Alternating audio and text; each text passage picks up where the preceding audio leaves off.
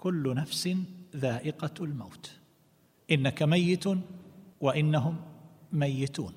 فنعيت إلى الناس نفوسهم قبل حلول آجالهم. فهذه حقيقة لكنها شبه غائبة بالنظر إلى حال أكثر الخلق وما هم فيه من غفلة عنها.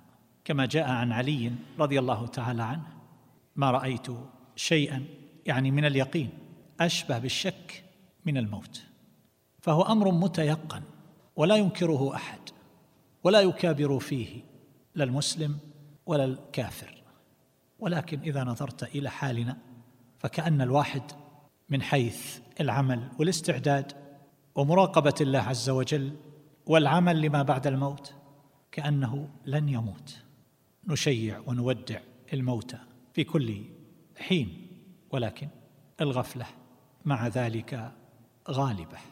فالمقصود أنه إذا كان الموت لا مفر منه ولا محيد فهذا يقتضي الاستعداد. ان يستعد المؤمن لذلك اليوم. يا أيها الذين آمنوا اتقوا الله ولتنظر نفس ما قدمت لغد. واتقوا الله. إن الله خبير بما تعملون. ولا تكونوا كالذين نسوا الله فأنساهم أنفسهم. أولئك هم الفاسقون. فهذا يدعو إلى العمل وتقوى الله والنظر والمحاسبة فيما يدخره لغده. وكل ما هو آت فهو قريب. ولتنظر نفس ما قدمت لغد. القيامه قريبة. وإذا مات الإنسان قامت قيامته. ولا يدري متى يموت ومهما عمر فهي حياة قصيرة. وإذا نظرت في ترجمة بعض السلف رأيت عجبا في هذا. تجد أمثال هذه العبارات. لو قيل له ملك الموت بالباب ما كان عنده مزيد. لو قيل له القيامة تقوم غدا ما كان عنده مزيد. لو قيل له النار تسعر الآن ما كان عنده مزيد.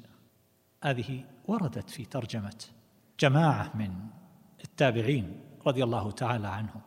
الأسود ابن يزيد النخعي. وأمثال هؤلاء من الأئمة العباد الزهاد الذين عرفوا الدنيا على حقيقتها فلم يغتروا بها يعملون استعدادا لذلك اليوم الذي تحصل به الموافاة.